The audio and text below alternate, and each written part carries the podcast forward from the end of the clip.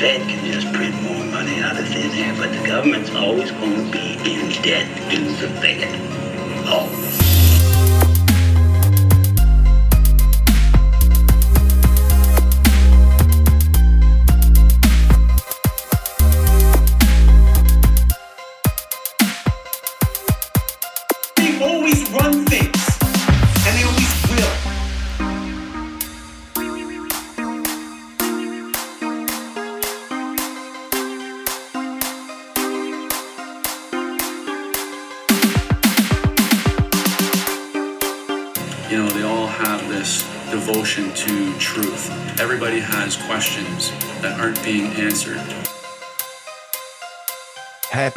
Memorial Day, everybody. I hope that it's a nice one for you. Hopefully, you're not working. Hopefully, you're just relaxing with some family or doing exactly whatever you want to be doing. But today's going to be a good day. All that positive bullshit. All right. Now, this episode, uh, you know, obviously, we're not talking about anything positive, but we try to make some connections with the Uvalde shooter and the Buffalo shooter. Two shootings back to back, uh, very, very close timing. Um, obviously, you have the World Health Organization stuff going on while this is going on. Um, we make it very clear at the beginning of the episode, too, that, you know, anytime we're talking about these things like they were false flags or like they didn't work out the way that the media is telling us they did, we make it clear that this is not us trying to be disrespectful in any way. Every life lost, especially in this fashion, is just a, a major tragedy. Um, but there are some things that don't add up. So we we talk about that a little bit. I think that you guys know that, but um sometimes you get a crazy person that's like, well, you're not respecting the people. Yeah, um, I could see why someone might think that if they're, you know, real real all about the um the mainstream news and the narrative and all this stuff. But like I say here, you know, if I were to die like this, I would hope that a lot of people would be questioning what happened and look into it and try and find the real killers. And I know that we're not going to do that, three of us here on this meeting, but spurring some conversation, I think is important. So, uh, it is early morning here. So if it sounds like I got a frog in my throat, that is why, but I got my coffee and I'm messing around, uh, with a Voicemeeter app, which is like a digital mixer. So I'm trying to improve the sound quality of the show, just that little extra bit. Um, so, you know, if you do listen to the Patreon, I'm going to be testing it out on there if I can get it to work. I'm not very smart with this stuff, but there's videos out there. So we'll make it work. But, uh, I didn't want to do a Patreon portion of this. So it's not like the typical, you know, um, you will get the full episode here is what I'm saying. It's not the typical, you know, you know, 60% of it's free and then 40% of it or whatever is on the Patreon. Talked about the whole thing here. Um, I don't know if Ron's going to be sharing this episode or Shannon's going to be sharing this when he starts his show, but um, I will be talking about uh, a little bit more of that Gibraltar stuff in my Patreon for this, just to make it up to my patrons.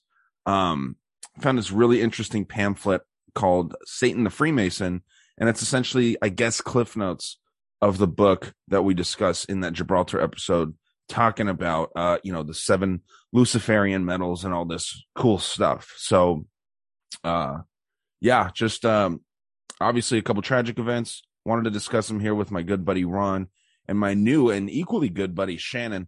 And I'm really excited for him to start his show, Secret Secret Squirrel. I almost said it like a Elmer Fudd, the Secret Squirrel, the Secret Squirrel uh, podcast, which is going to be fire. Um, told me a couple things about his first two episodes, and they sound great.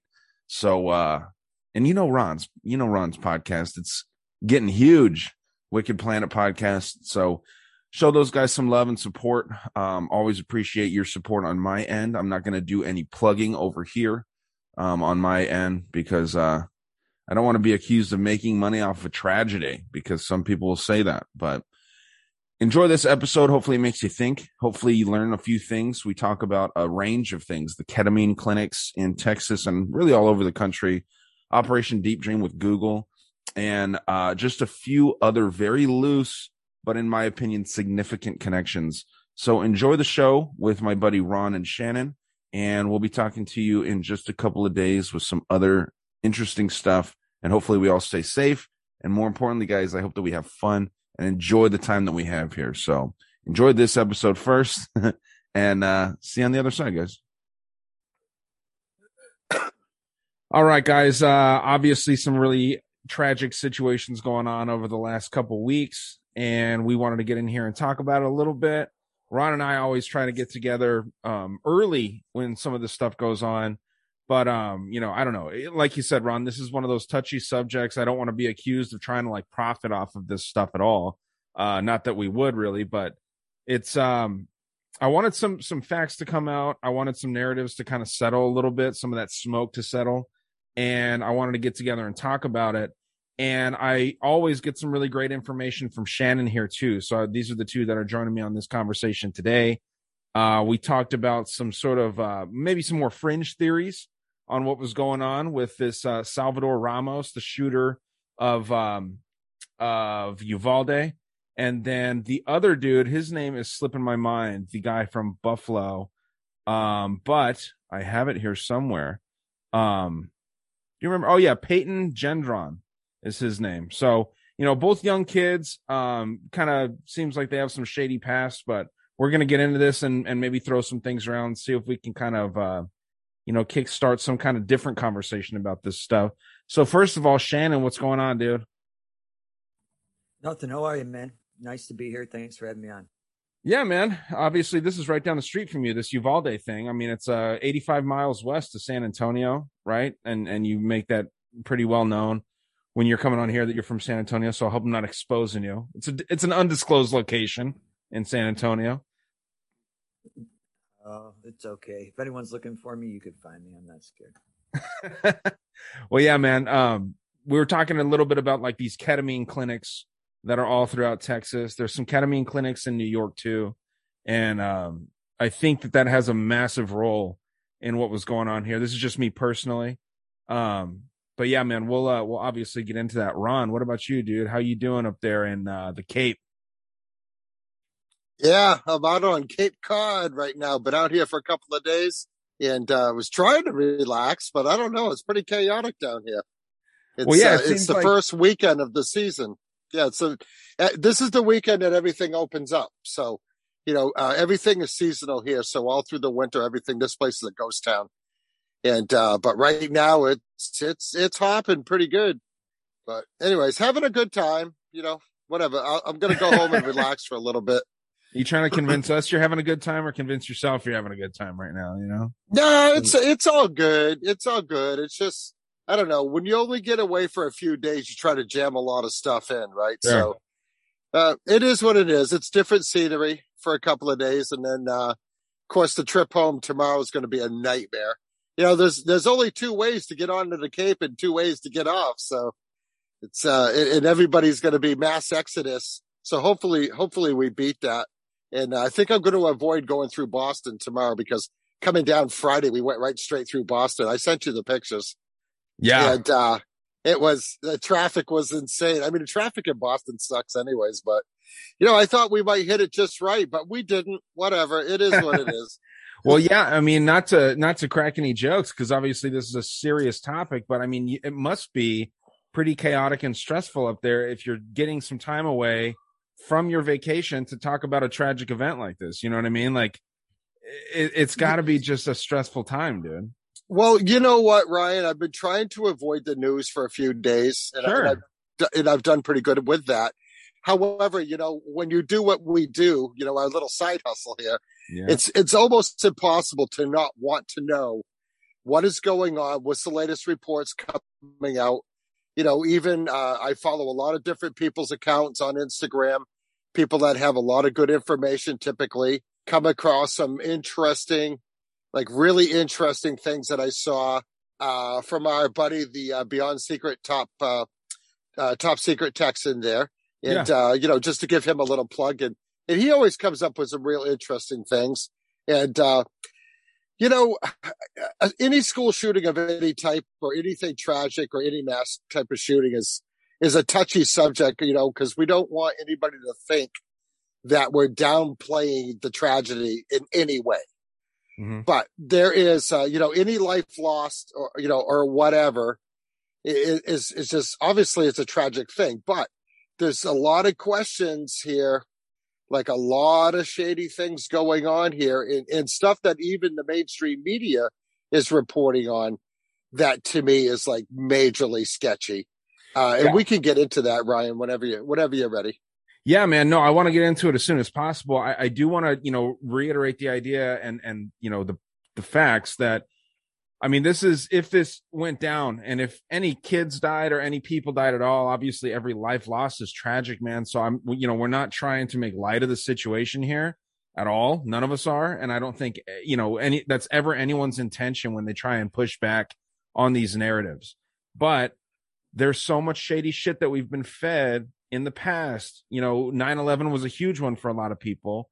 Um, Sandy Hook is a big one, and you'll you'll hear in some recordings that I have from Anderson Cooper's program. Um, he's got a podcast because I guess that's the cool thing to do now is have a fucking podcast, even though you're making a ton of money with your news program. You know, why not get into the podcast world and take a little bit of uh, you know, views from the people Hey, that don't have shows. like? Ryan. Anderson Cooper is a Vanderbilt. He didn't need any money. The day the day that his dad shot him out, he was set for life. So so I don't believe a fucking thing that guy says. He's I good at his job. don't. He's good at his Whatever. job. I will say, and, He's and the Vanderbilt's in- tied into the CIA too, for sure. Oh, absolutely. And the Vanderbilts are kind of losing some of their money right now. They're not as wealthy as we think they are anymore. Um, they're nowhere near like the Rothschilds and the Rockefellers and things like that, but they are one of those like, you know, robber baron families and whatever. But um, I just wanted to make that real clear. You know, we're not trying to make any jokes here, make light of the situation, but there's a lot of shady shit that we want to get into. Ron, you mentioned top secret Texan. There was one thing that he posted that I looked into myself about this school being closed for years. Uh, that's simply And not that was true. one of them. That's simply not true Yeah. though. From one from what I saw, um, you know, he he showed a screenshot, and I like the guy. I think he's a great dude. He's got some fucking awesome information. Um, but I always wonder if if people see these things and then they go and search them themselves. Because I typed in the school and it says that that bitch is opening back up on Monday. You know what I mean? It doesn't mean that the Yeah. kids are going back to school on Monday.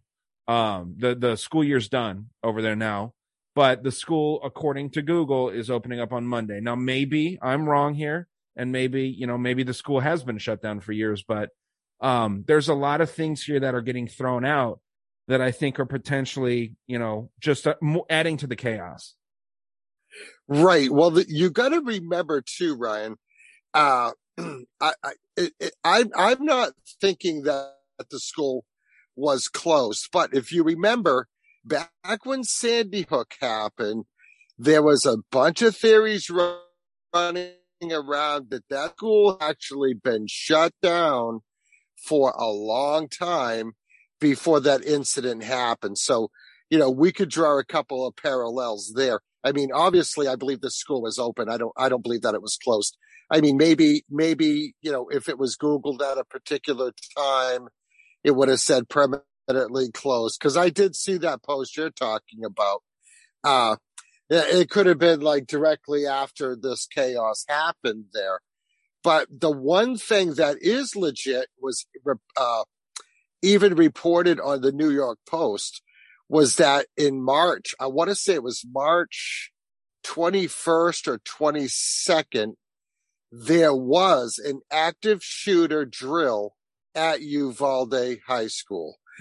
And, and I just think that's odd because when you talk, when you go back to San, not just Sandy Hook, but the Boston Marathon, which you know is pretty close to me, and uh, they had like all these types of drills just before the actual uh, incident happens, which to me is just very, very shady. Because whenever you see any type of mass shooting or anything like that, terrorist attack, it always comes on the heels of a drill for just that situation. And I mean, and you got you got to you got to admit that's that's a little odd. Well, I mean, it is odd, I would say, but at the same time, I know that that it's actually pretty commonplace for schools these days to do those, right? And I don't try to push back on what you're saying, Ron, but I, I do try to come at these from the most logical perspective ever. Because again, it's a it's a, it's a sad situation if this went down. And uh, there was a quote that I heard from one of the podcasts I listened to where the time to be logical is when no one else is, right? Everyone is really hysterical right, right now. And I think it's important to just be like, hey, you know, maybe, maybe uh, mass shooting drills are commonplace now. Um, we used to do bomb drills at my school, and we actually did have a bomb threat come in after we had a couple of bomb drills. Luckily, no one got hurt. It was all just BS. But um, you know, fire drills happen. Um, and then sometimes schools burn down or, or sometimes some, some fires start at schools. So, you know, I don't know, man. I, it's definitely something to think about. I was looking really hard into, um, if the World Economic Forum has done any mass shooter drills and there's a few that they did. Um, but one that was insane to me, and this has nothing to do with what we're talking about here. And I want to get into the re- re- these uh, recordings here soon. But a drill, um, a simulation that the World Economic Forum ran through is uh, simulation 616, and it's for the coming of the Antichrist. The World Economic Forum actually ran a simulation for the Antichrist return. It's 616 if anyone wants to look into that. Really? It's insane. Yeah. It's fucking crazy. And when I was looking into that too, I saw um there is a simulation program for a school shoot. It's a school shooter game that the U.S. government agencies created, um, like the Department of Defense, Department of Homeland Security. They kind of collaborated and they got together on a school shooting simulation. You put on VR goggles and supposedly you go through it. You know, you're supposed to hide in a certain level. You're supposed to try and get a weapon in another level and take out the target and, you know, call the cops. It's supposedly very realistic and there's screaming sounds and supposed to be a very very realistic thing um so that's an interesting little deal too um but i didn't see anything specific about a school shooting with the world economic forum just mass shootings. So that was something interesting. But yeah 616 look into that shit. It's it's pretty crazy. Yeah i don't that's another group of people. What are they having a drill for when they come back? Because they're the antichrist i think. Well, and uh, it's it's kind of nuts to to think about like these people that supposedly don't believe in like this normal God that that you know the Christians believe in, or, or I don't want to say normal, but you know the Christian God, right? But then they're going to sit there and run those kinds of drills. I think that that's kind of interesting, and uh, yeah, it's a war game for when the Antichrist comes back. So yeah, anyway, yeah, very very crazy. Um, so you anyway, gotta, you got to think too, man. They they read the Bible too, so they could easily run their dri- their drills to fake the so-called Christians out to make them think maybe the end times is coming. Maybe that's their game plan. Yeah, dude. The devil knows uh, more about the Bible than any of us do. Probably all of us put together. You know what I mean? If that shit's all real, who knows?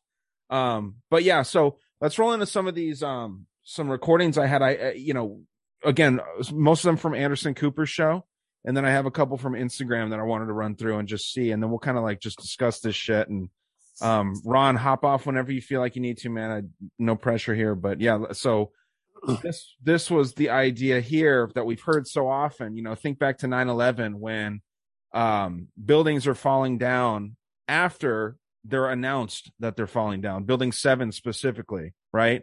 When they're saying, "Hey, uh, building seven is down too," you know, and then it's still standing in the background, and then you hear someone say, "Pull it," and then the building falls um, so then the narrative starts shifting because uh, in the heat of the moment, the narrative is that, hey, you know, there's too much chaos going on. No one really knows what they're, they, they can't believe their own eyes, right? So uh, here's the first little uh, snippet I've got. We should also point that that often in situations like this, early reports uh, that police get that uh, eyewitnesses say uh, are often proved to be inaccurate. People see things in a shooting like this. They sometimes see multiple people when there's really only one. So again, we're, we're being cautious in, in what we are reporting. Ed, is it clear what time this began and, and how long it actually went on for? We know from past active shooter situations, often uh, though the uh, the person may not be killed until later on. That often most of the victims occur within the first four to six minutes of an incident like this. Is it clear how long the shooter was on the scene there? We, we have not been given or heard any reporting on an exact timeline, but it was it all started around noon Central Time. One. Yeah, so I mean, just right away there, what he's saying, you know, don't believe what we're telling you right now. You know what I mean? Sometimes people will see there's more than one shooter when there's in fact one. I mean, that just sounds like they're setting it up to be BS. The whole thing They're is, setting you know it up to cover the fact that there was. was more than one shooter. And had you heard anything that there Oh, was? go more- ahead, Shannon. Sorry. Oh no, no. I was just gonna say, you know, for a fact, if they ever released a film, there's videos everywhere that from every angle that show us what it is, but we'll never get them. Yeah. Well, there was actually some pretty decent videos showing the kid running into the school. You know, this Santos, uh, or I'm sorry, Salvador Ramos, you know, running right into a school, supposedly with the door propped open when it's protocol that the doors are supposed to be locked at all times. Right. Um, I mean, this school supposedly had like trained a lot for a, a school shooter. And again, I mean, we talked about this a little bit on Talk at the Tavern. Who the hell is going to prop open a door in the middle of the Texas summer? You know what I mean? They have air conditioner in those Yeah. buildings. Yeah, that was another question, Ryan. I mean, we're getting reports that uh, I'm not sure how long before he actually entered the school, but the door that he went through was propped open. Now, I mean, that to me is suspect right there. Like you say, out in Texas, they're probably running AC. Why would they have a door open? That was everyone was instructed to make sure that that door was closed and locked Mhm. so nobody could get into that door, right? But let's lead up, like let- let's let's take it back a few steps, right? So this kid allegedly, and I think we should just use that word allegedly, just insert that every to every part that we're talking about, right? Sure. Because we don't know for sure what went on. But what we're hearing is that he got into some altercation with his grandmother uh, over a cell phone bill or something like that, shoots his grandmother in the face, and takes off. Now, apparently, his grandmother was still able to call 911. So 911 knows who this kid is, right? And they got to know, okay, so why isn't he in school? Why is he home? You know, what is going on here? And, and they should be out actively looking for this kid, right? But what, what did they do? Did they not do that? And, Mhm. and where does this kid, where did this kid get this vehicle? I mean, have you seen pictures of this kid? He's walking Yeah. around in a skirt, nylons, long hair. He's all, I don't know. I wouldn't describe it as goth looking, but I would look, you know, describe it as trans looking Yeah. or whatever. And he ends he ends up crashing an F two fifty, which you know, depending on what year that is, is a very expensive truck. Uh, I happen to know that for a fact because I'm sitting in one right now while we're doing this call. and and not only that, but where did he get the kind of money it takes to? And this is all questions that everybody's asking to purchase these. And, I, and I'm I'm pretty sure they were Daniel's defense weapons. I've got something to show you about them too, which is very weird. But yeah, Daniel Defense out of Ve- very ex- Yeah, very hey, I, I have it right. expensive weapons. I have it right here, Ron. From um, this is from a article that they ran, and I think I sent it to you, Ryan. They said two two firearms made by Daniel Defense, over two grand each. They had EOTech optic sights. That's anywhere from five to eight hundred bucks. Uh, one thousand six hundred fifty-seven rounds of two two three ammo. That's anywhere from eight to twelve hundred bucks body armor anywhere from seven to twelve hundred and over 60 magazines anywhere from 10 to 20 dollar each. That's a total of anywhere from like 6500 to 8 g's. So where's he getting that money from? Okay, and he so just that's turned exactly 18 i believe a week before too. So how Yeah. would he be pro so proficient with these firearms? Right because he's probably if he's just turned 18, he wasn't able to legally acquire any of that stuff before the age of 18. How does he turn 18, go and buy these weapons, and is proficient in using them? I mean, come on. I mean, is that like maybe a lot of video game training, perhaps? I'm not, not sure. But that right there is the first part of the puzzle that does not add up. You know, where did you come up with that kind of money? Hey, look at I do pretty good in life, but I don't have an extra, you know, eight or ten thousand dollars to go spend on that kind of equipment. You know I mean? That's not something the average Joe just goes and buys. But, you know, I mean, that's just that's the first part of the puzzle. Shoots his grandmother, takes off in a Ford F two fifty Super Duty, big dollar truck.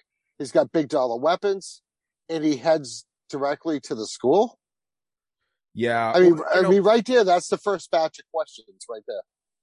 Of course, and and Shannon hit the nail on the head. Not only the money, because the guy supposed I think he worked at Wendy's. I want to say, uh, so that's another one of those allegeds because I don't want to rope Wendy's into this if they weren't involved. But you know, obviously, right. you know, it, supposedly he worked at Wendy's, um, lived with his grandpa and his grandma.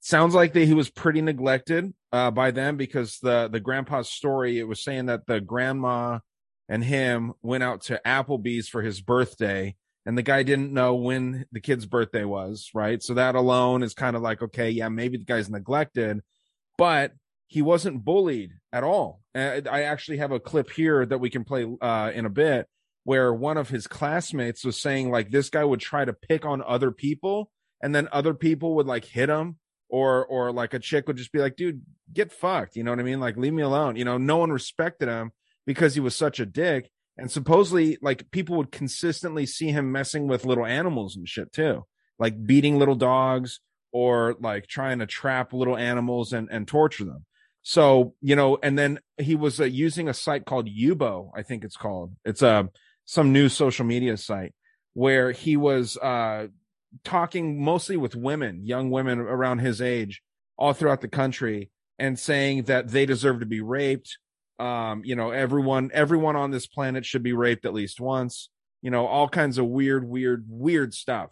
Um, so maybe there's a little bit of, of psychological damage there. And I think that this will kind of lead us into later what we're going to talk about with the ketamine and if he was going to a therapist, which isn't proven, but if he was. Well, well, Ryan, there were some reports that he had a criminal record as a juvenile and that he was, uh, I believe, don't quote me on this, but he may have been court ordered to see a therapist.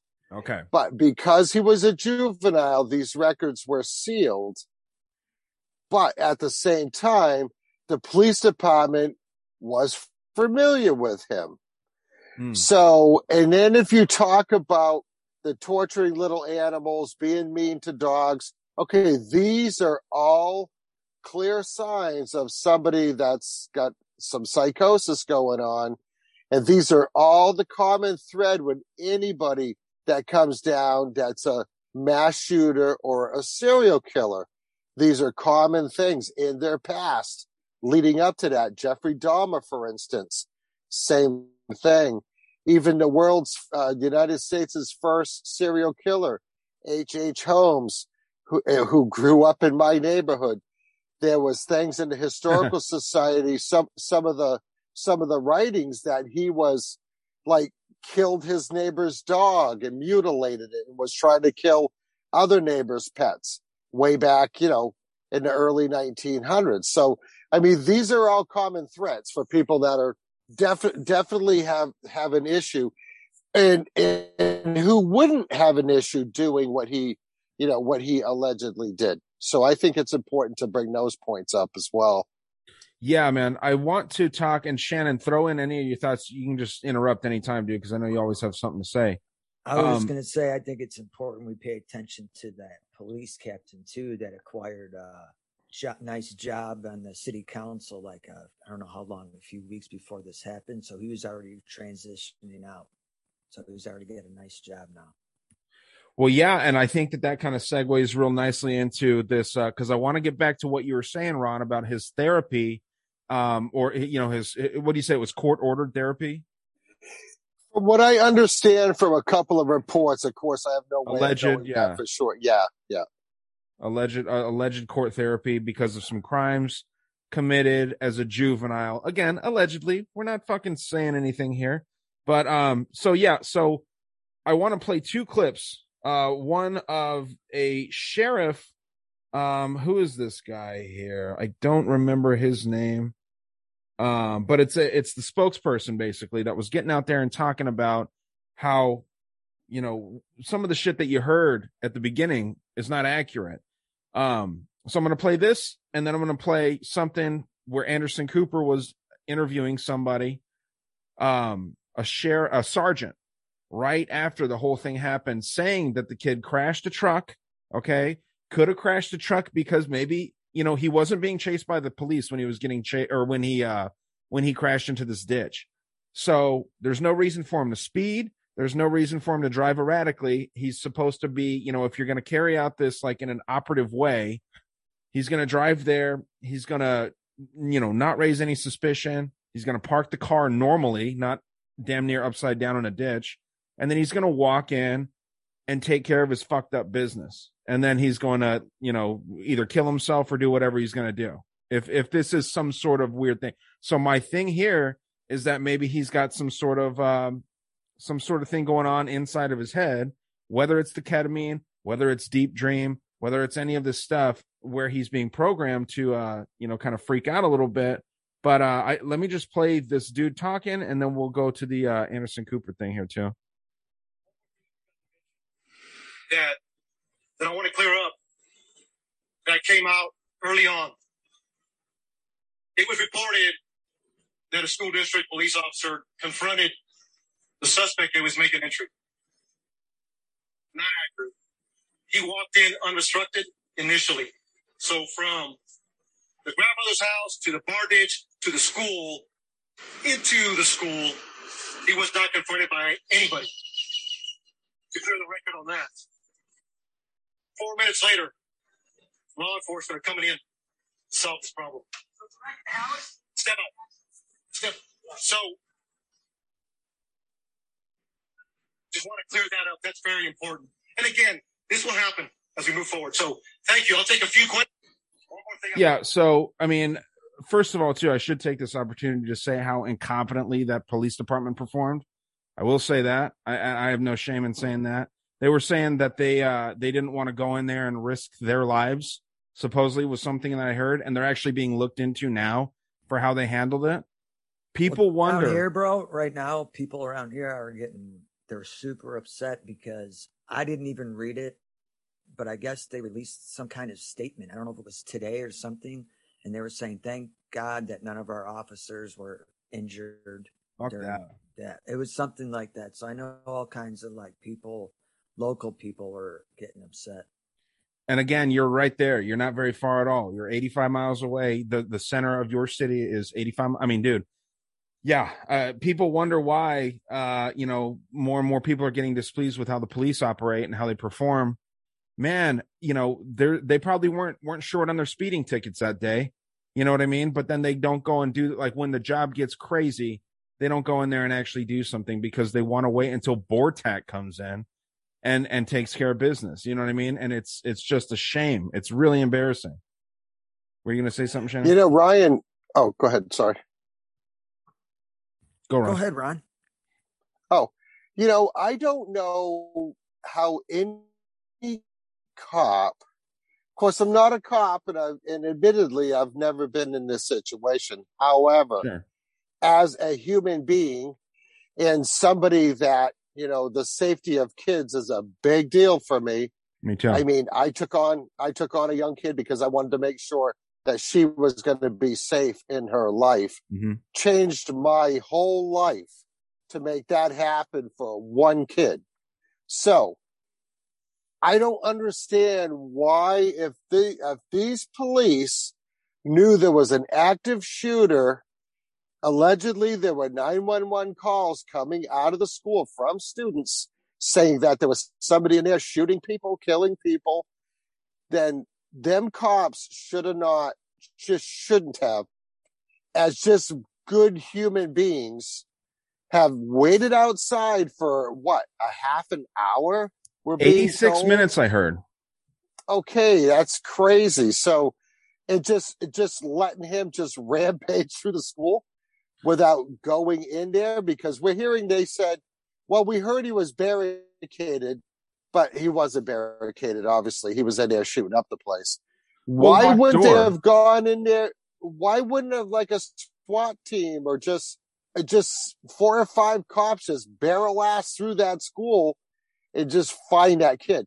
Yeah, they probably would have taken a couple of shots or whatever. And I know, again, you know, I'm not a cop. I wasn't in that situation, but I just know, I just know what I would have done without even thinking about it twice. Well, Ron, like I know that for a fact that I would do that. the cops have the bulletproof vests and like you, you you're bringing up SWAT team and things like that. They have more equipment that is like gonna help them out. They got helmets. Supposedly, parents were saying, "Hey, let's go in there. The cops aren't doing shit. Let's go in there." And guess what happened to them? They got tased and handcuffed. The parents. Wasn't there a mother that actually got handcuffed or detained and she actually got away and ran into the school and got her kid and came back out? I heard I don't that know if story that's true too. or not. I heard that story too, Yeah, Ron, from yeah, my wife. I think yeah. it was on hmm. TikTok. I think. Yeah, man. I Yeah, mean, so so I I mean I can't believe that the cops didn't go in there. I really Shameful. don't. That is Well, think It- about it is this Stu. shameful. We It just is saw. shameful. We just saw. uh oh. So they just received training, so there's no excuse of why they didn't know why they didn't do what they're supposed to do. I have been around firearms. I have done things in close quarters. There's no way that those could, police could sit outside and think it was a hostage negotiation when someone is shooting a rifle off inside a building. Naturally, you're going to be hearing it. And so naturally, he's not Sha- taking. Shannon, did you hear the did you hear the report that one of the police officers that responded to the call was actually the same police officer that held the active shooter drill at Uvalde High School? Mm.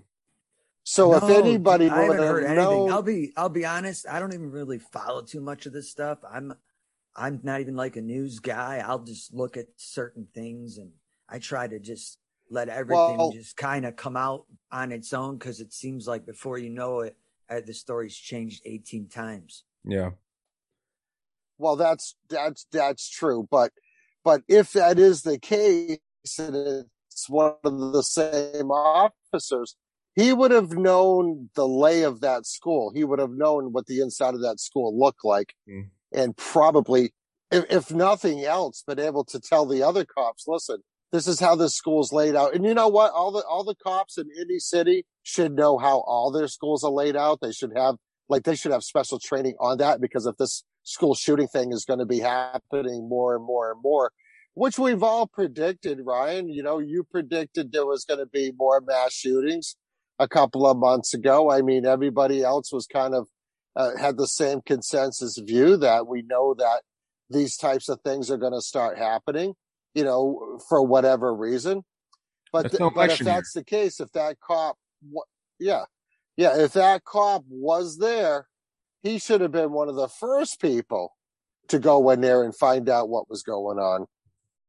There was one thing, you know, I I know that we're kind of all over the place here, but there's just so much to talk about. There was one thing, you know, when we're mentioning Sandy Hook, I don't know if you've heard of uh, Kyle Kyle Kashuv. He's kind of like the opposite of David Hogg, and he was there that day in Sandy Hook. He was a student, but he's very pro gun, and he thinks that if the teachers would have had guns that day, they may have been, uh, you know, some of his friends may have not died, and so on.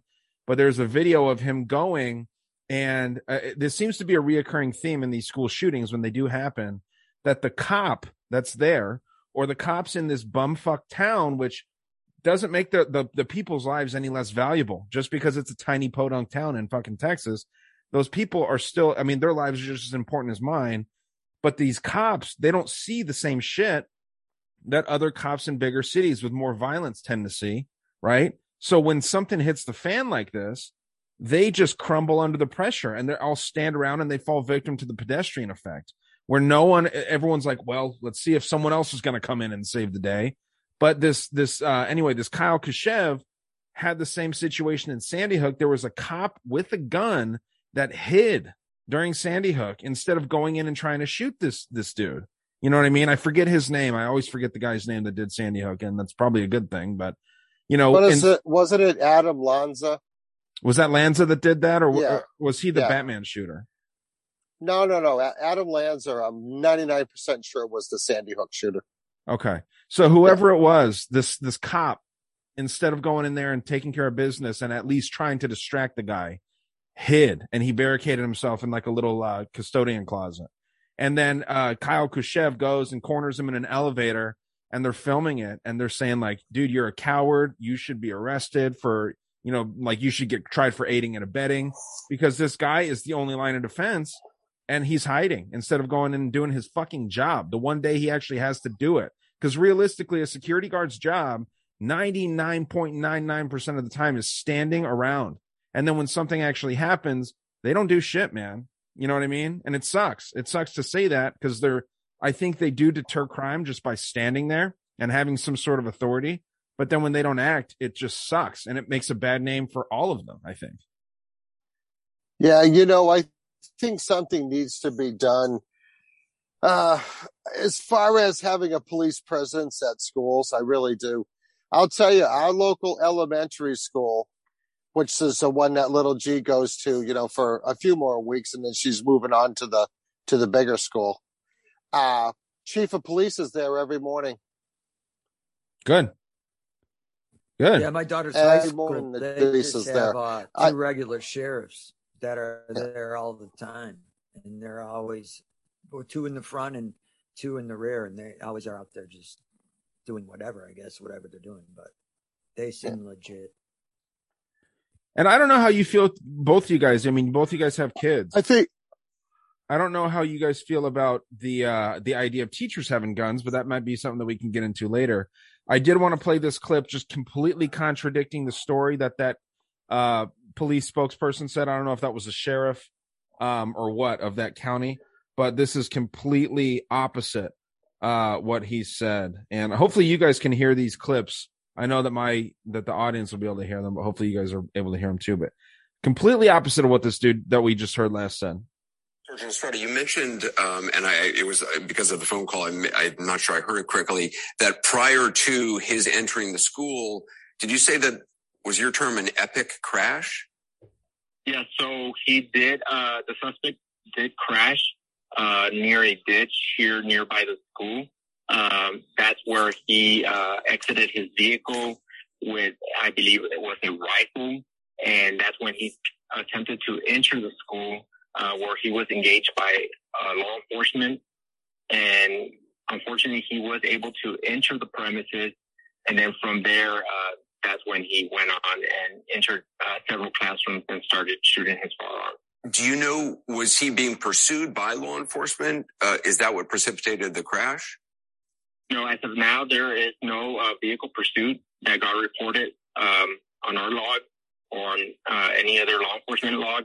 But it is, of course, preliminary, and as of now, uh, it just got reported as a vehicle uh, crash uh, nearby the school. I, I understand.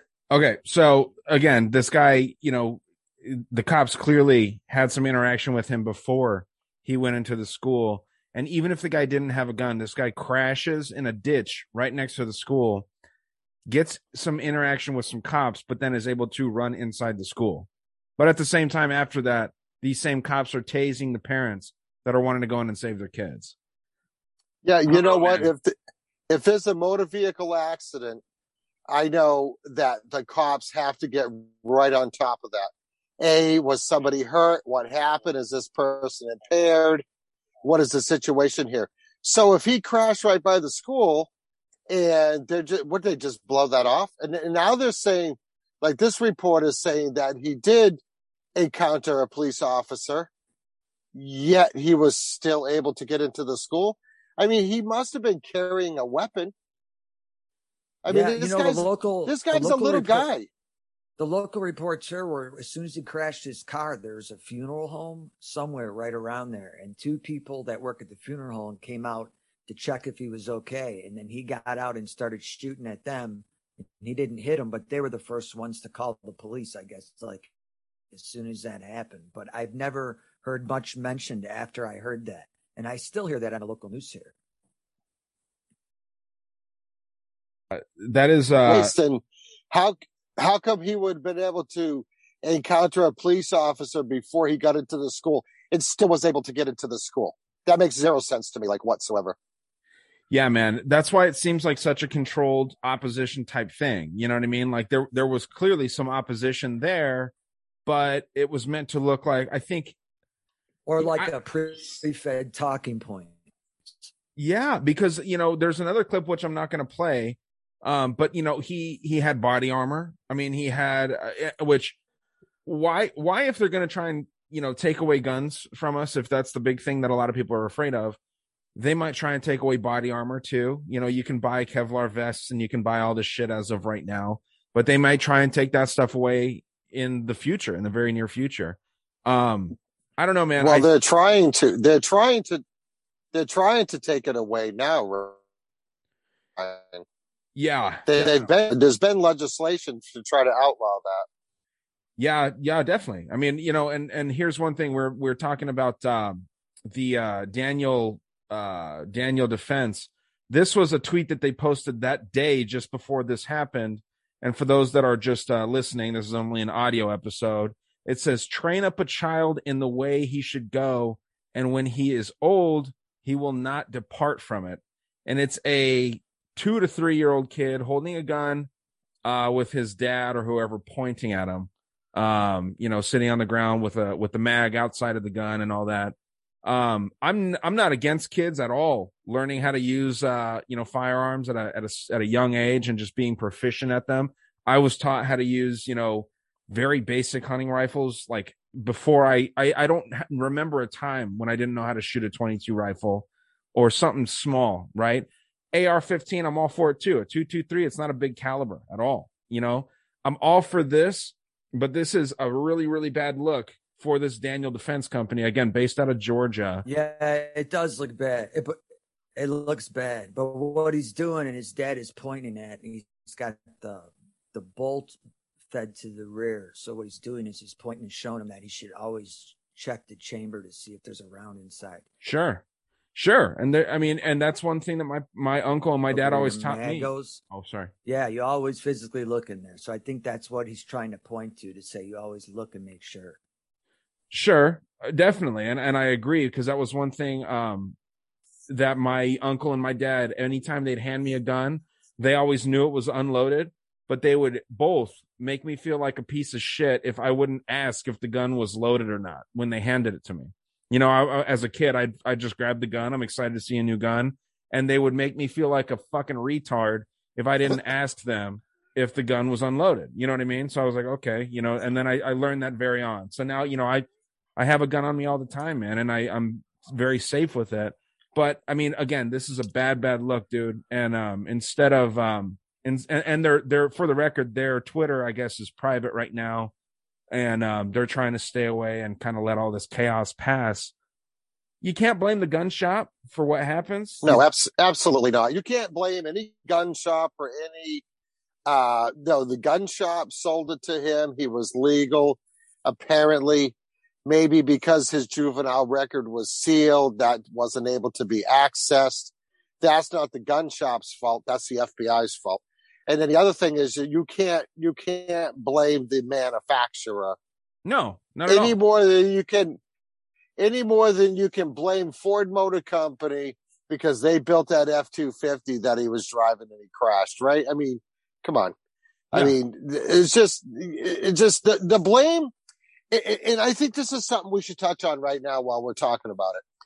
The blame can't always be on the gun this yeah. the thing Biden did. He came on, and one of the first things he said was, "When, when are we gonna stand up to the gun lobby, dude? When are you gonna stand up to the fucking pharmaceutical companies who are pumping these kids through with these drugs that is making them do all kinds of crazy shit?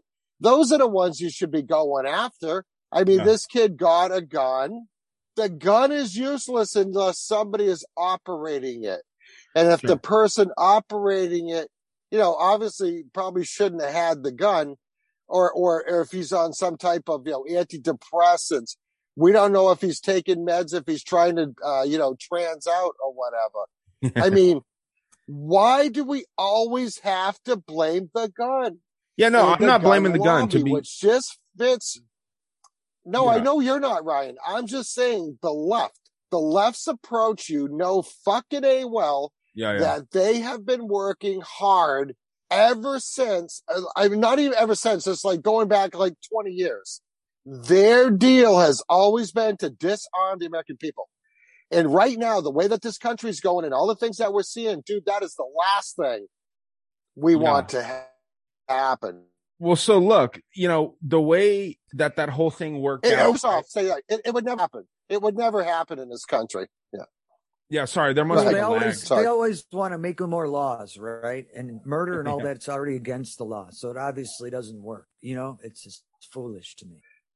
Yeah, man. So so look, my my point with showing that that tweet from uh from Daniel Defense, which again, nothing against them, man. Nothing against them at all. But my my point is that isn't that a little interesting that they post that that day? You know what I mean? Like that yeah, that's like, what yeah, they how ironic, say. right?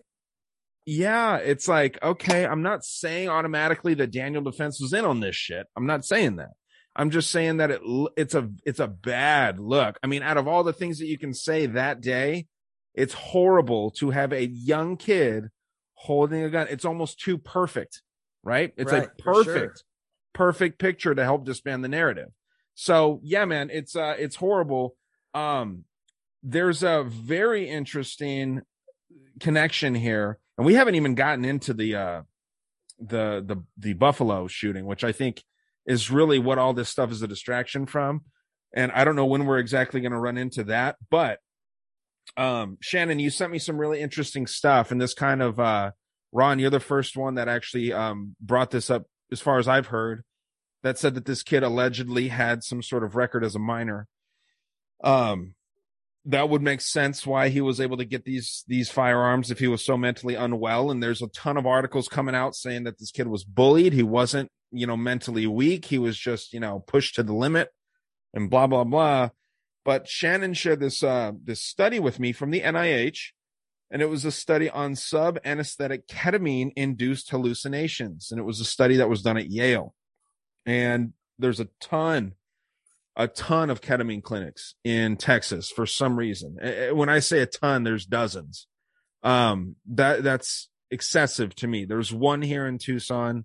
I don't know how many there are in Phoenix. Uh, I saw in New York, it looked like there was about eight from what I saw. There may be more. I might have just been seeing like the high level ones. Um, did you get a chance to look into that study much, Shannon? Oh, a little bit, yeah. And it, I'll be honest, they're opening up everywhere, man. There's probably like eight different ones just in San Antonio. Now they got regular doctors, like where you could go to their offices and get it done. Yeah. And so what's interesting about that is it's a, a heavily hallucinogenic thing, um, which you see that throughout this test. And I'll kind of just run through like the, the key points of this test where, um, out of 19 pre-approved candidates, they only found three that got full medical and psychological and physical approval to do these tests. And they had some extreme hallucinations, you know, these people that they deemed heavily qualified. Now, what happens if, like, you know, a kid like this ends up getting involved with some sort of ketamine clinic? And you might think it's a reach, but I also have, you know, an alleged, we'll use that word because, uh, Ron, Ron seems comfortable with that. And I think it's a good idea to say alleged as much as we can here. Um, so previous studies would produce schizophrenic like symptoms in subjects with cognitive impairments redolent to schizophrenia. Um, that that was a direct quote. Cognitive impairments redolent to schizophrenia in this Yale study. So they're essentially making these people schizophrenic when they're using sub anesthetic ketamine uh, intravenous injections right into these people. Um, again, I mentioned 19 pre-approved candidates, only three got full approval. Um, at a sub anesthetic dose, it safely and reversibly causes delusion like ideas, amotivation, and uh, perceptual disruptions reminiscent of the aberrant salience, which I don't know what that is, experiences that characterize first episode psychosis. So they're kind of inducing psychosis in these uh, subjects. Um, however, auditory verbal hallucinations or AVHs, a hallmark symptom of schizophrenia, have not been reported consistently keyword there is consistently in healthy volunteers, even at high doses of ketamine. Um, out of these three, and and jump in if you guys wanted to comment anything on here, but there's three subjects, and they had some wild fucking hallucinations, ranging from the first lady that they injected, a 25 year old, if I'm not mistaken, um, was a big soccer fan. They started using the ketamine on her in this clinical setting. She actually was transported in her mind back to this game in Istanbul, this uh, FIFA soccer game back in Istanbul, where uh, Liverpool was playing somebody, and she was a fan of Liverpool.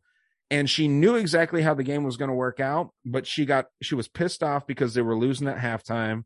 And then uh, she, when they when they come back from halftime, she feels like she's God and she knows exactly each play of the game. She remembers it very vividly and she feels superior to everyone else because she's seeing the emotions of everyone at this game and then, you know, moves on and and then snaps out of her hallucination and everything's back to normal. It's just a wild thing to think about that you can actually be transported back to a memory that you had and and live it vividly.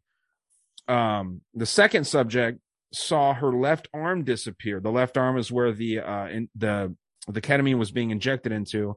Her left arm disappeared and um, she began being able to know the questions that she was going to be asked by the doctors before they asked them and she also started thinking that the that entire existence is not real that we're living in a simulation and everything is basically just in her imagination so anything she's seeing any people she's interacting with it's all just a projection of her mind. So again, it's another sense of like grandiosity, like the first subject had. She thought she was kind of better than everyone else.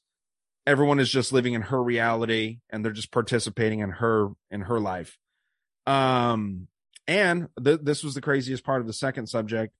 She was supposedly silent the whole time, but remembers having a, a, a distinct conversation with the doctors. So she remembers asking questions, and getting answers from the doctors, even though she was dead silent the entire time. So that's some sort of fucking telekinesis, right? I mean, some sort of weird, uh, you know, subconscious conversation. That's telepa- tele- telepathy, Ryan. Telepathy. Telepathy. Telekinesis is moving shit. Yeah. Yeah. Right. Okay. Yeah. So the third and final Yeah. subject here was a man, the only man involved out of the three, had a bunch of contradicting feelings towards the doctors. He thought that they were brainwashing him, sort of like Clockwork Orange, is is his direct quote. And uh, they were also not only brainwashing him, but they were his oldest and most trusted friends. So very contradicting right there. And um, they they held a mirror up to all these people, and he was the only one that had any reaction to his face. He said that he looked like Jonah uh, Joan Rivers. So that's kind of an interesting thing too. I think she was dead at the time of this uh, at the time of this study. Maybe not. I think this was 2015. Um, and yeah, he started thinking a lot about black holes, and he saw the Earth as like this fake. Uh, he said it was spaghettified, like it was going into a black hole. You know how it stretches shit out, and he just basically saw again like reality is not real at all. Um, the reason I bring that up is because there is this organization that there are that you know the crazy conspiracy people much much deeper than I am and and willing to kind of say things that there's no proof whatsoever about. And I'll actually share this with you guys here so you can see the uh the site. It's called the wellness uh the well mind center. And this is out of San Antonio as you can see. Um there's a few doctors here that really dabble in this. And supposedly again a big alleged here they're they're on google's payroll and they're working with this really cutting edge uh you know method of of trying to mix artificial intelligence with hallucinations and with therapy. This guy specifically antonio ramirez de leon again huge alleged. I cannot stress how alleged this is but this is just something i heard that this Dr. Ramirez works with adults, young adults, and couples in areas of anxiety, abuse and trauma, grief, career counseling, cultural and spiritual issues, depression, individual growth, marital enrichment and counseling, men's issues, parenting effectiveness, and group therapy. And he says, My specialty is working with individuals or couples who are willing to heal, grow, and are searching for deeper understanding of their relationship with themselves, others, and nature.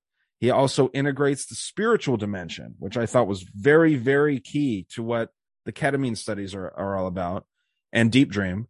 Um, and the cultural background of my clients, helping them to explore their understanding of God and or of the sacred as they understand it. So that was a lot, I know, but um, according to like the, the the far far deep conspiracy people, this guy is potentially his uh his therapist. So uh, it's not me saying this. I'm just repeating some shit that I saw online. But there you have it. I don't know if what what your what are your thoughts on this, guys? Well, you think MK Ultra, right? What? Yeah. One of, the, one of the big drugs that was studied in that was ketamine.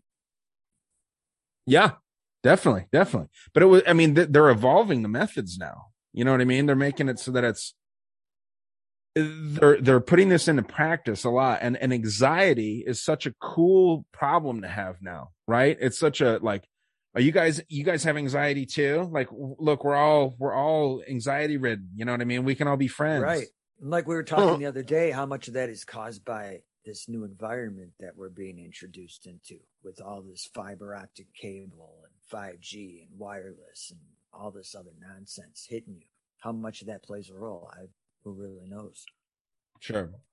Well, I think if there's any alteration to wavelengths that hit your brain, that's gonna it's gonna alter the way that you think and feel about things. So I think there's something definitely to that. Yeah, man. I mean, there. uh do you do you again ron we're not saying that this guy was definitely his psycho or his uh, therapist because there's no concrete proof of that at all um, this is just, you know, the shit that we're hearing. But, you know, you look at the methods that this Well Mind Center is using, it's very cutting edge. And I'm sure that they've helped a ton of people and whatnot. But, um, you know, they're mixing computers with therapy. And that'll bring us into uh, what uh, what Google's doing. And I, dude, I don't know if you guys have seen this deep dream stuff, like the actual images that they're tweaking on people this EMDR is another thing that that the Well Mind Center is using. It's just basically like tracking eye movement, and then they're using computers to track that now. But um, let's see if I can find this damn.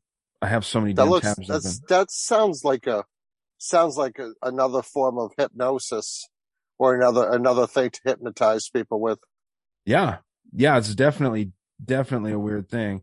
But yeah, I'll uh the um the deep dream stuff is crazy. I'll see if I can find some images here. Um, but yeah, man, I don't know. DOD is used in Texas down here too. I mean, they're everywhere. So how? I mean, this is all theories, like we're saying. This is all legend. Who knows? But how hard would it be to have someone that's working for the DOD at one of these army bases or Air Force bases or whatever? Take your pick. Universities and send them out there to go look for certain people that they know fit a certain profile that they could stimulate a certain way, make them do certain things. You know, who, yeah. Know. Yeah. Oh, we got a little pop up here, but yeah. So, I mean, this is essentially what Deep Dream does uh, through Google. I don't know if you guys can see that. Um, but it takes a normal picture and when you're looking at it, it, it poses this shit onto it just automatically with a with um AI. Like, like, LSD, right? Yeah. I mean, here's another one right here. And they they take these these images, so that's the real image, and then it superimposes like LSD type hallucinations onto it. So this yeah, is actually that's, that's crazy. It's a trip, dude. And there there's videos of it too. Um, like this was they had a really good one of the Mona Lisa but this is a picture of just like a normal cat or a fox yeah, or something. so you think that's like pretty like nice stuff to look at, but think like the other side when they can turn it into something you don't want to look at, and then they're feeding your ears and everything full of stuff you don't want to hear. I can only imagine what that would do to certain people. Well, sure, and that's the thing, man. And it's like these things can have if you take someone that isn't in a clinical setting, like these folks that they that they were doing this to. And I mean, that first one's just so crazy to me. The, when they're when they're taking someone that's not um, you know, at the at the peak of their physical form and the peak of uh, you know, their mental health. And then they start running these things. I mean, watch this chair, the chair with the guy. I mean, it turns into a little animal. You know what I mean? It's one of those things, dude, where you know the the, the reasoning for this is uh, unclear to me. But then you also sent me another article where if you have hallucinations that are superimposed on you, like this deep dream software does, in an augmented reality, it can actually uh it's like sort of working out your consciousness in a way. So that it's was a weird almost like I'm sorry, Ryan. It's ahead. almost like it's almost like it's something that they are trying to figure out to use to integrate it into the metaverse yes. for whatever reason, for whatever reason, which brings us down the transhumanism path to where, uh, like you say, augmented reality, like they want to put you, eh, put you somewheres where you're not. And, and maybe this is a way, like the theory with this, the whole theory with this kid, like if he was involved in deep dream, uh, in this, uh, this, this, uh, center that you're talking about and, uh, and maybe involved in ketamine, they can basically get anybody to do anything at that point. So if it's going to be integrated into the metaverse, to me, you know, if they're pushing a lot of people to get involved in all this AI virtual reality and all this stuff through, you know, Facebook and Meta and, and with the use of Oculus and all this, this is a way where they can turn however many thousands of people happen to be on that device at that time into some type of like super soldier. I mean, just, just think of that theory to Well, go and- out and just, just do things on a global scale. I mean, that possibility exists if what we're seeing is something that they can pull off, which is, it's kind of scary when you think about it. Right. I was just reading a story, not to cut you off, Ryan, um, about the hamsters. I think I sent it to you, Ryan, about the hamsters that they did some kind of study where they removed some kind of, I think it was a gene. They removed a gene and they thought beforehand that they would be nonviolent. And they both, and both sexes became super violent and super aggressive. And it was really weird. And it's like, you think, how can that fit in when these people were getting vaccines and all that other stuff and they say they're gene editors who really knows you know how does all this stuff play together if it even does Yeah. No, yeah, dude. It's it's one of those things, man, where it's just like, what are the applications and why why do this? You know what I mean? It's not like someone's going in and drawing that. It's a computer doing this. And there's an article out there, um, eh, you know, talking about this, like how Google made computers go crazy. How how Google made its computers go crazy. So these computers are actually cooking up these images in their head. There's a really great one here of the Mona Lisa where like she's got a dog face and like you can zoom in and you can just see like unlimited dog faces in this fucking thing. You know what I mean? And Yeah, it- that's nuts. isn't it? And it's just for some reason it gives me such a bad vibe. Um, and there is a deep dream generator. If anyone wants to go fuck around with this, I don't know if it's like, you know, potentially summoning some weird, you know, technocratic demon shit. I I, I haven't messed with it, but um deepdreamgenerator.com if anyone wants to go and, and dick around with it. But um That puts, that puts a whole new meaning to ghost in the machine. yeah. Now it's, now it's the demon in the machine. yeah, dude. yeah, uh, that's Shannon, crazy. smoke some weed and watch this shit. You know what I mean? There's some yeah i mean that's see that kind of stuff dude like i think it's like the colors and stuff it's not like appealing for myself or pleasant to look at you know it's i think it's the colors yeah. Well, I think it's a combination of colors and the patterns, Shannon, that that are maybe uh, what they're using to reprogram your mind.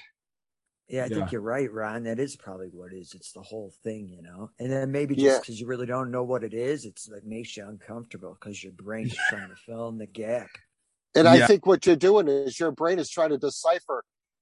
Like if you back that out, I can see an elephant in an elephant's tusk, the big green thing, and that looks like a monkey, a Yeah. bearded monkey.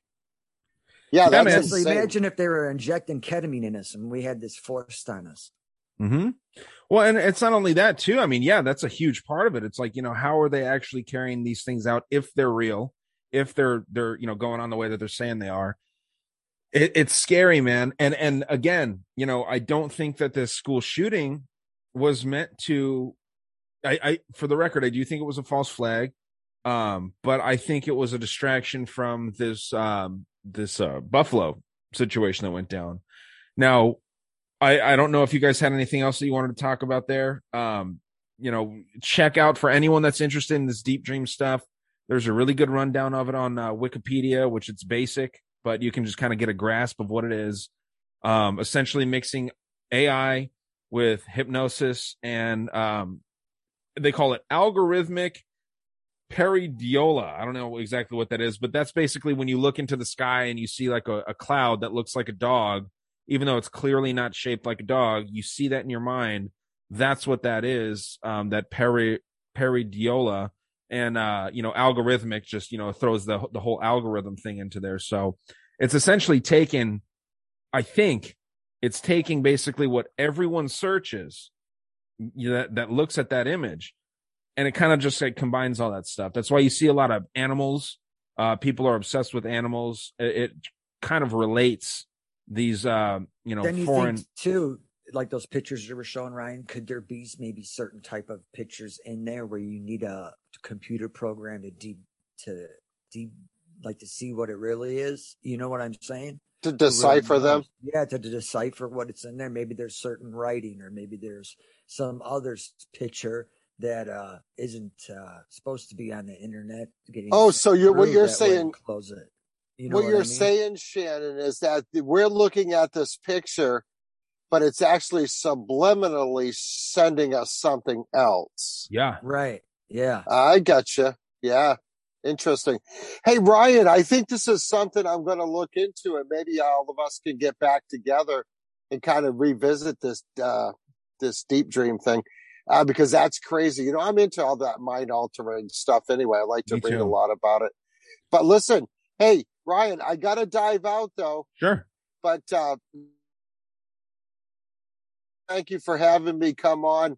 I had to sneak off a little bit and jump in the truck and do this because right behind me there's a huge block party going on right now with uh, a lot of drunken people and a really good band going on.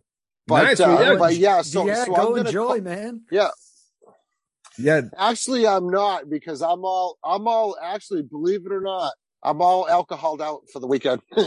so uh, I, I'm back on the coffee. I'm back on the coffee starting tomorrow morning. But listen, uh, yeah, really interesting subject. I think there's a lot of things that are going to be coming out in the future uh, with this Uvalde High School thing. A lot of a lot of sketchy stuff. A lot of questions need to be answered. Uh, and, of course, we're going to have to figure all this out on our own, you know, Yep. because we're not going to get anything legit from the mainstream media. And uh, but this goes way deep. This is a deep thing, you know. You know, not only do we believe it's some form of false flag, and listen, it's important for the listeners to understand. Just because we think it's a false flag does not mean that people didn't actually get hurt. That's not what the definition of a false flag is. So Right, we just exactly. we just think that there's nefarious things going on right now by nefarious people that are evil people that want to push their agenda and it all comes down to the to the one thing you have to disarm america we're the country with more guns than people and they cannot control us the deep state whoever you want to call them the wef doesn't matter same Yeah. thing with the WHO, which uh, Ryan, I just wanted to let you know that James Roguski sent me an email he wants me to take a look at. I'm not sure if he sent one to you. He may have. I'm going to check that out tomorrow, see what that's all about. And then uh, probably what we'll do, we'll get together one time this week. Uh, and I might be talking to you on either Wednesday or on Thursday. Well, I'll probably talk to you before that, but there's some stuff I want to go over with. So I'd like you to send me some of these links on this deep dream stuff, Ryan, Sure. if you can. Definitely. I'm gonna I'm gonna look into this, and we're gonna revisit this subject because there's way more going on here than what meets the eye. So, yeah, man, definitely. And and to your point, you know, the false flag. I know you're you're getting out of here. We need to plug your stuff. The false flag continues with this Buffalo stuff because the shooter was communicating with an ex FBI agent on the regular, and that's proven. It's in mainstream media. There's something huge going on there. But Ron, plug your stuff. And uh, like you said, we'll be talking later this week. So obviously, we we try and work together as much as we can. Plug Wicked Planet and uh, plug what you and Buckley are up to. Yeah, so uh, Buckley and I were just doing our thing. We're going to be, I think the show is going to be a day later this coming week for my listeners. uh, the Wicked Planet. Wednesday, I have uh, Little G has a concert, uh, Oh. singing concert that I have to attend. So, you know, that kid's pretty much a, that kid's pretty much a priority for me. So I can't Sure. uh, I can't miss that. So, uh, so Buckley and I are going to be recording on Thursday. Uh, if we can record on Thursday early enough, him and I have this kind of plan set up. I may be able to get the episode out for Thursday as usual for the listeners. Uh, if not, I, I promise it'll be out first thing uh, Friday morning. But uh, yeah, look for me on Instagram, Ron from New England. Real easy to find. Also, the Wicked Planet podcast. Come give us a follow. Uh, you can listen to the Wicked Planet podcast wherever you get your podcasts. It's it's wherever you can find a dangerous world. You should be able to find the Wicked Planet. So so come and check us out. We've got some pretty interesting stuff going on. And, Phenomenal and show. got- eh, thank you, Ryan. And we've got some real interesting stuff in the pipeline. So so everybody uh, be looking forward to that. And thanks for having me on, Ryan. Of I course, Ron. This uh, was this was a blast, and you're welcome to post this on uh on your guys' feed as well, just to get it out to your your growing audience. Yeah, it's getting big. Yeah, I'm gonna want you to send me a copy of it uh, so I can grab some clips out of it or run it, maybe run it as a little uh, a little extra this weekend or something. little bonus. Cool, man. You have a good time and uh stay away from too much booze, buddy. Yeah, it was no, good I'm seeing all you good. again, Ron. Take yeah, care. you yeah you too, Shannon. We're gonna talk real soon. for sure. All right, everybody. Good night. Bye, Ron. Bye bye. So Shannon, it's just you and me, buddy. Just the two of us. Just the two of us. Now we can get weird. Yeah. dude so i don't know what your thoughts are so far man I, I i just um again dude you know there's a lot of allegations being made and they are strictly that you know uh I, i'm real skeptical of talking about this uh this institution what is it called the uh the well mine center of san antonio i'm not throwing shade i'm just saying it's it's shady stuff shady place. Yeah. And I don't Yeah. think that's the only one, man. There's a there's I know for a fact there's way more than one. yeah and for some reason this one just kept popping up in the conspiracy world so i figured we mention it again clearly all allegations That's kind of stuff. that's kind of weird, right? Because that's what we were talking about, and then it just kind of shows up. That's Yeah. kind of strange. it is very strange so it's one of those things where i was like yeah i don't want to ignore it but i don't want to uh you know die on that hill by any means but let's roll into this um into this buffalo stuff i don't know what you know about that i don't have as much on it because the attention has clearly been taken away big time Yeah, I don't have much on it either, but I mean, if you want to dive down it and bring, we'll bring stuff up and look at it. Let me. How about you? Let me take a five minute pee break. do it i will pause the recording All right, back from the pee break. We had to take a second. You know, you get recording for a little while, you got to uh you got to take a break and uh you know, just do your thing. But, you know, we're we're mentioning here a little bit, dude, you know, it does kind of seem like these mass shooters have kind of taken the old role or I should say I guess the they've stolen the role in our society from serial killers. You know, serial killers used to be like the thing that got a lot of media attention. And now it seems like these mass shooters where they go out and they kill a bunch of people in one sitting and then they they oftentimes kill themselves, they get killed by police versus these serial killers who over years sometimes would kill, you know, multiple people. Um and then they'd get arrested and and whatever, but it seems like it's the same thing just repackaged, right? I mean, I don't know. It, maybe Right. I'm reaching there, but No, I think so. I think serial killers too, like we were talking about. I think a lot of times there there might be a few people they're after they're really after that they're supposed to kill, and then they'll just end up killing other people to get law enforcement or whoever off their trail. I think mass shooters could do, be the same way. Yeah.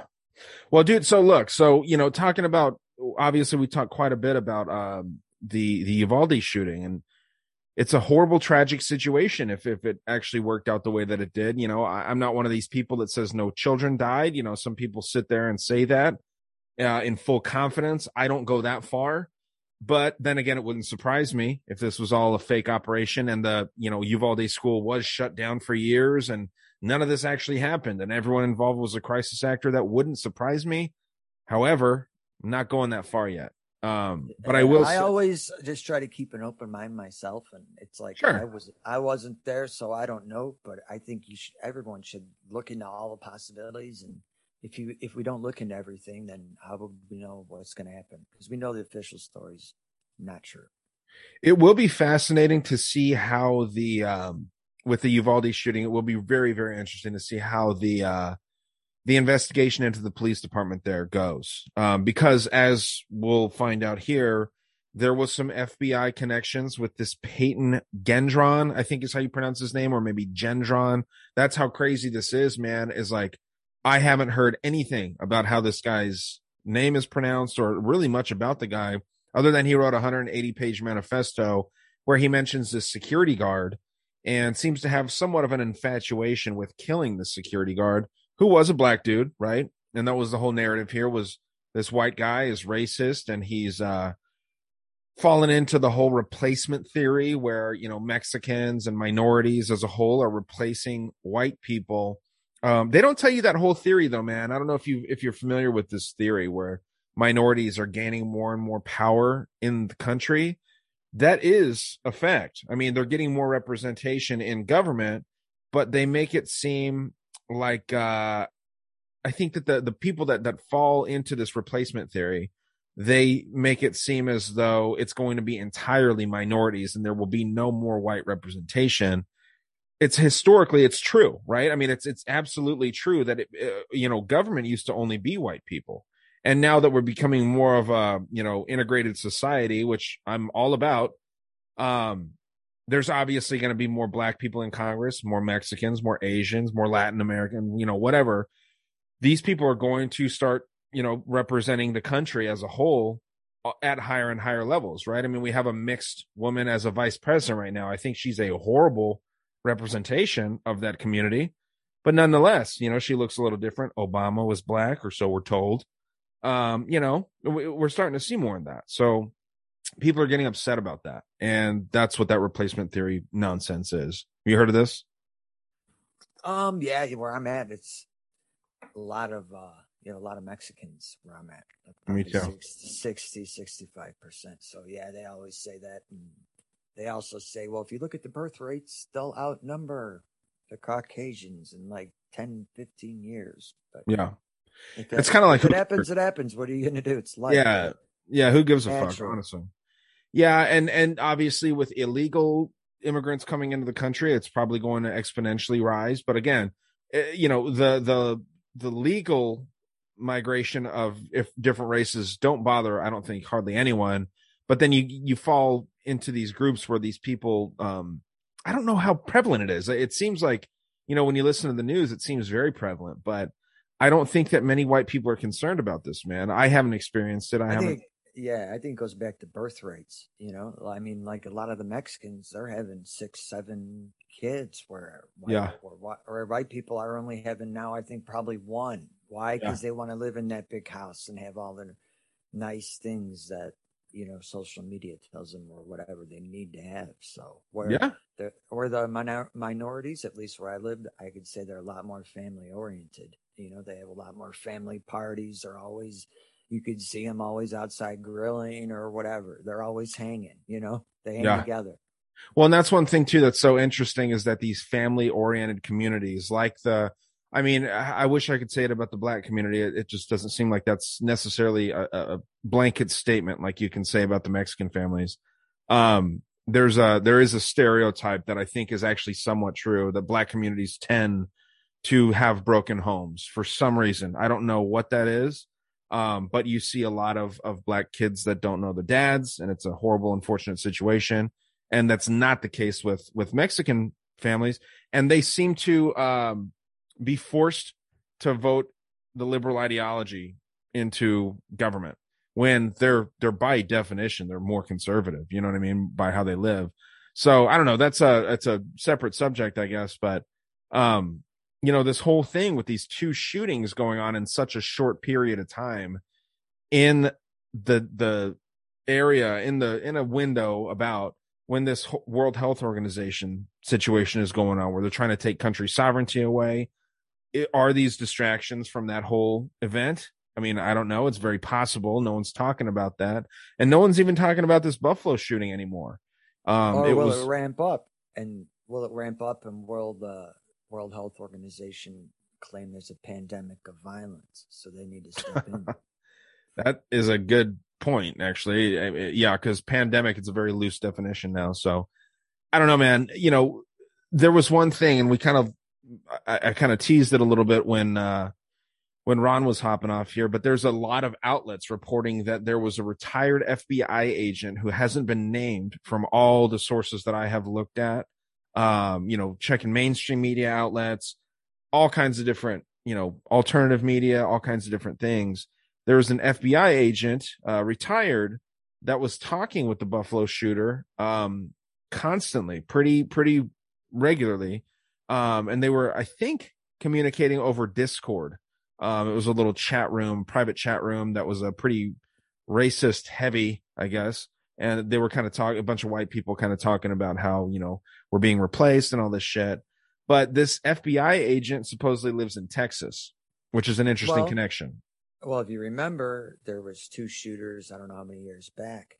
Um, they were having some like anti, anti, I think Muhammad art show in somewhere in Texas here, and they were going to drive there and have a mass shooting, and they were being followed and encouraged by the FBI. They found Mm. out they had the cell phone numbers and everything, but they didn't make it inside. The security guard killed them, so they didn't get to kill anyone. But afterwards, their phone records showed that FBI was there with them the whole time, following them, talking to them. So who knows? I'm not saying they had anything to do with it, but I mean, I think if you look at all those terrorist operations and everything, I think they probably fund more and have run more than Al Qaeda, to be honest, in the United States. Well, and how the hell does it? Well, definitely more than Al Qaeda. I don't think Al Qaeda has really fucking done anything here in the United States, in my opinion. You know, maybe maybe I'm wrong about that, but I don't know, man. I, don't understand how the FBI is able to operate with impunity the way that they have been, and I think that you know maybe the way that they do this, they instill a lot of fear in people. And they view them as kind of like a modern day mafia, where it's like, oh, don't fuck with them, don't talk about them. They're gonna come in, they're, they'll raid your home. You know what I mean? They'll do the, these no knock raids and and just you know completely bully you. You know what I mean? And, right. Well, they can use the IRS to harass you. You know, anything, Yeah. anything they have, out- whatever they want. The NSA to spy on you, the local guys to intimidate you. If they want to, if they want you to live in fear, and if you're the type of person that will do that, then they'll scare the living hell out of you for sure. I would say. Mhm. I mean, who knows? Even with this shooter and other shooters, I'm not saying this happens, but how easy would it be for them to get a hold of them, either agitate them, like we said, or to even threaten them and say, "Hey, guess what? If you don't do this, we're going to kill 250 kids somewhere else." I'm not saying that's what happened. I have no no idea, but I mean, that even something as crazy as that wouldn't surprise me. yeah, man, and there there there seems to be no limit of where they would actually go with this shit. But um, you have um, just to get back to this whole you know conversation with that this uh Payton Gendron was having with uh with this FBI agent. There's supposedly six, anywhere from six to thirty other people in this private Discord chat. Um, the number's so big because that's just simply what I was hearing from different sources. Um, not not too clear on that. But my thing, my big thing here, uh, if this was a racially motivated deal, why drive 200 and whatever miles in New York? Uh, from what I understand, he's in Conklin, is where he lived, I think, if I'm not mistaken, Conklin to Buffalo, which is 200 miles. And, you know, he goes there twice. So he goes there and back and then there. That's 600 miles driving to go in and carry this, this, you know, racist act out, if that's what we're to, you know, call it. Why not go to Syracuse, where, I mean, that's a much closer city, a big city with a lot higher population of black folks there. Why not go there and, and do what he's going to do there instead of going to this bumfuck grocery store called Tops?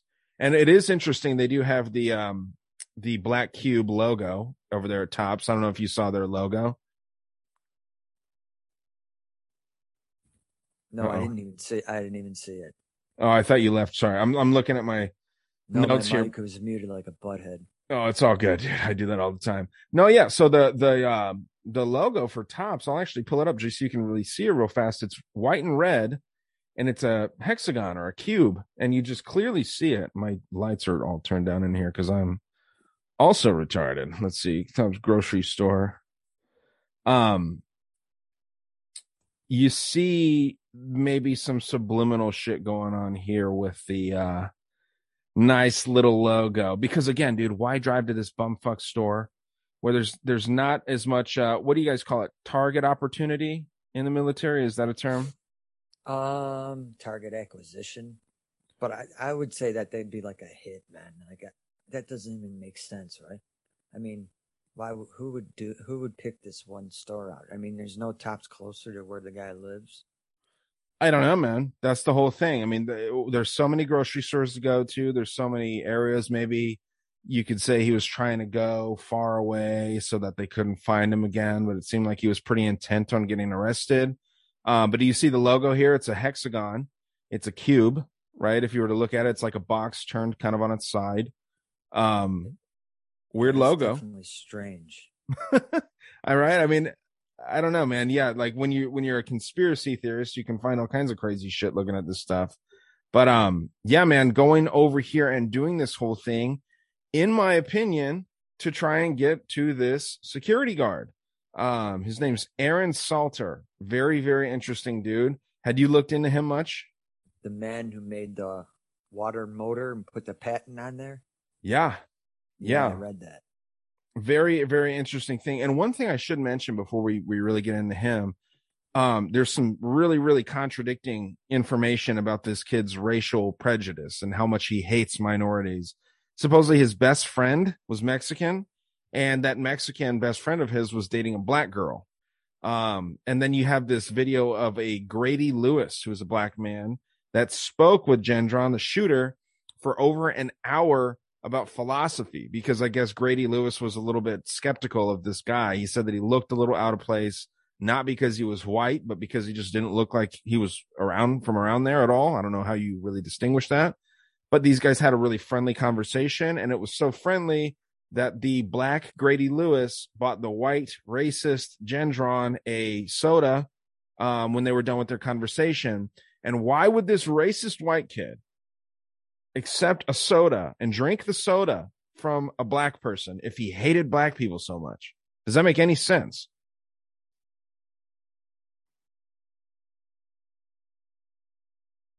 Are you there? I'm here, bro. What happened? My bad. Yeah, I can hear you now. Does that make sense to you though? I mean, it's just weird. Dude, there's too many weird abnormalities with that that don't make sense. And you know that because, I mean, you don't even hear about it anymore. Yeah. Well, and so that's the thing, man. So you have the security guard, right? Like I, I mentioned, Aaron Salter. He had a patent pending for a water powered engine. So the patent pending is very key in this thing. Um, which basically, I mean, that's going to shut down big oil and big business. They're not going to like that whole And situation. he's not the first one, supposedly, right? Supposedly there were some other people that put in for the same type of patent or motor, and they're also not around anymore, supposedly. Yeah, Stanley Meyer was the other guy. Um, that this guy died in 1995, and his last words were, "They poisoned me." They were at a Right. Cracker Barrel, and he met up with some Belgian investors um, after the government had approached him and wanted to buy his technology. He said, uh, "Fuck you! I'm gonna, you know, we're gonna do it, do this our own way." Some Belgian investors came and um, ate with him at Cracker Barrel. His his uh, uh, Stanley Meyer's brother was there with him, and you know he you know they they toasted to their their you know future success. And then as soon as this dude takes a drink he starts choking and runs outside tells his brother they poisoned me and then he dies right there. Now his um actual you know reason for death is an aneurysm.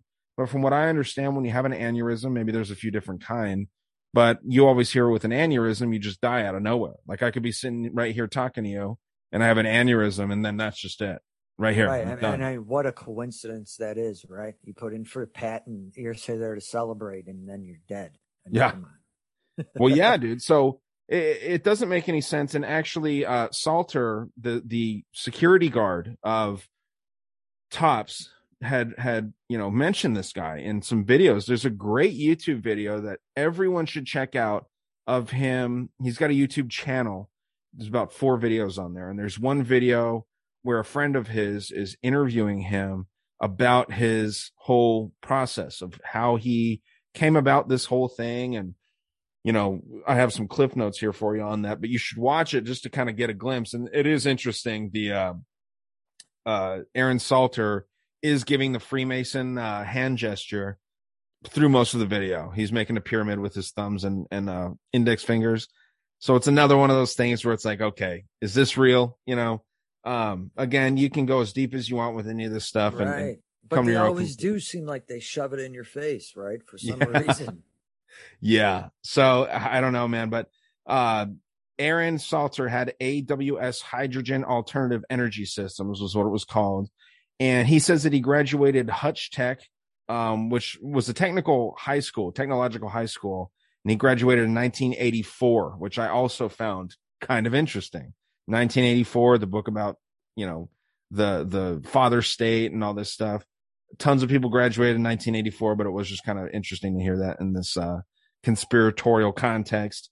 Um, started studying electrolysis as a passion. And, uh, you know, that's not, he didn't major in, you know, engineering or, uh, electricity or anything, mechanics, nothing. He was a cop, retired cop that picked up a security guard job to make a little extra money. Uh, also has a state pension and all that good stuff, but not making any kind of money to where he could start this on his own. So, from what I understand, he was looking for investors. And as he references here, so many other people that have tried to do this because people have been trying to figure out how to do a water powered vehicle since the 1800s, since cars came out. They were trying to figure out a way to make this happen. Um, everyone was doing it wrong because of the fourth rule of thermodynamics, which says you can't separate the molecules enough between hydrogen and water or hydrogen and oxygen, the H2O. You can't separate those enough to power a car without causing massive, massive amounts of heat, excessive amounts of heat. Um, but they make it clear in his video on YouTube that they were able to do this without causing too much heat. The guy's grabbing the pipes and holding on to them for a long time and they're barely warm according to what these people are saying. So he found this way to do this with using dirty water using tap water because the sludge and all these minerals that are in there conduct the electricity more efficiently than distilled water which is actually like the the method that's you know encouraged to use when you're trying to do this electrolysis shit so this is stuff way above my pay grade. I don't understand any of this kind of stuff. But apparently, I mean, this this you know retired cop found out a way to do it and was in the process of doing things much more efficiently than geniuses before him. And then he gets shot. Um, you know, from the supposed racist man. You get so many narratives in there too. So interesting to me. Yeah, there's always weird stuff in there, right? I mean, there's all kinds of doctors and everything else too that have just gone dead. Just yeah, doesn't Cancer. make sense. Right, doesn't make sense. Yeah, man, cancer curing people, and um, yeah, it's interesting. I mean, you know, even he mentions, and uh, we'll wrap up here, man. It's this is a long, nice, long episode for the listeners, and none of this is going to be on Patreon. I'm just going to put this out there. I don't want to make it seem like I'm trying to sell people shit. Uh, you know, benefiting off of a tragedy like these these two things, but uh, you know, I'll I'll do something to make it up for the Patreon subscribers for sure. Um, I actually have some topics. I was going to get into uh this Satan is a Freemason um uh book, this little pamphlet that I found, and um, so I'll probably I'll probably do that for the Patreon subscribers that are already on there. But you know, this this dude, this uh Salter was saying that Stanley Meyer, the the first guy, the guy that was poisoned actually had a dune buggy that ran on heavy water, on deuterium heavy water. And um, the problem with that is that to make a quart of deuterium water, which is heavy water, again, you need a couple hundred thousand gallons of regular water to make. So it's not efficient, right? It's right. there's no way that you can actually do this. But apparently, this guy, the Salter dude, the security guard of, of Tops, found the way to do this in a way that no one else had even been able to do. And he's he said he drove a mile with his very primitive setup. And he said that within six months, every single car in the fucking country, at the very least, could have a more efficient setup if he just had some serious money backing him. So after he gets his patent, uh, you know, rolling and, you know, has the idea and he's actually reaching out for investors on an open market like YouTube, right? Open, open advertising. Then he gets fucking clipped a couple years later. This was six years ago where he said this. So I don't know if that six is significant, but again, man, the, the yeah, rabbit hole goes I mean, deep. Yeah. And it's like, where, how far does it go? Where does it you know where does it stop? Really it's like it's insane. It's like you can't you don't want to file a patent you would be dead. It's, i mean it's crazy. Yeah.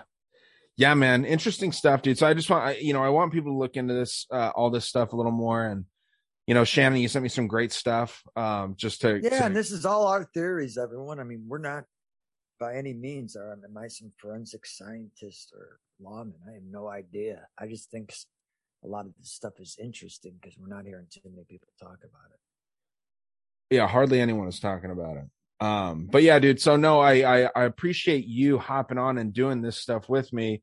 We're gonna try to uh to uncover some more stuff, or I am specifically. I'll, I'll definitely try and look more into uh Mr. Salter here. Um, definitely a hero. Um, he actually was not a cowardly security guard. He shot at the um the the shooter in Buffalo, but the guy was wearing body armor. So, you know, the guy shot him center mass. Obviously that that vest absorbed it. And then this dude gets off a couple rounds and uh and gets the guy, unfortunately. And it's a tragedy, man. You and know, that's the guy curious to me too. Uh, when you take all these shooters, is they're all very proficient with their rifle. And I don't know if people know or not. When you're in these situations, even something your AR, a lot of times it's always going to have at least one misfire where you're going to have to manually eject the round or it's going to get stovepipe. You're going to have to do something. So you got to have your wits about you, know how to deal with adrenaline dumps, reloads, all that stuff. And it seems like all these guys don't have an issue with that. Myself being in those situations, I know I've, it's not that easy. Yeah, there, the guy was even, um, like duct taping mags together so that he could just flip them around. You know what I mean? Like that's right. that's military level shit. And there's I under- someone someone was training these guys, obviously.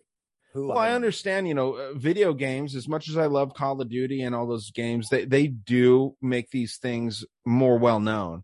Um, because I wouldn't have even known about that idea. Sure. And there's there's little attachments you can buy where you can put put something on a on a mag to you know put another one in. And basically what it is for those that that aren't familiar with the whole thing is your mag goes in right a, right right in front uh, in this case and for this particular gun goes in right a, right in front of where your trigger and your trigger all that shit is.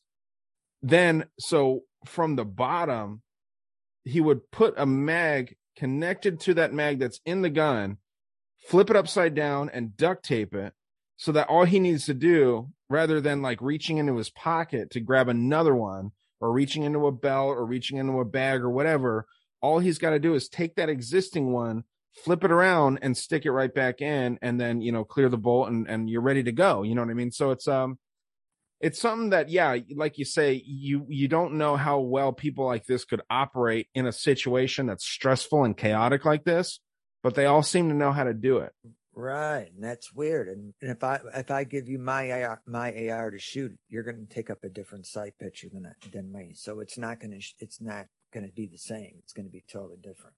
Mm. So so he when he's got that AR, he obviously had to sight that in somewhere, and then he had a real expensive optic on there. So someone someone was funding the Texas guy I'm talking about. These other ones, I'm not sure what they used. I'd have to look. But even that firearm he had is a is an upper echelon, very expensive firearm. You have mm-hmm. two of them. It's weird.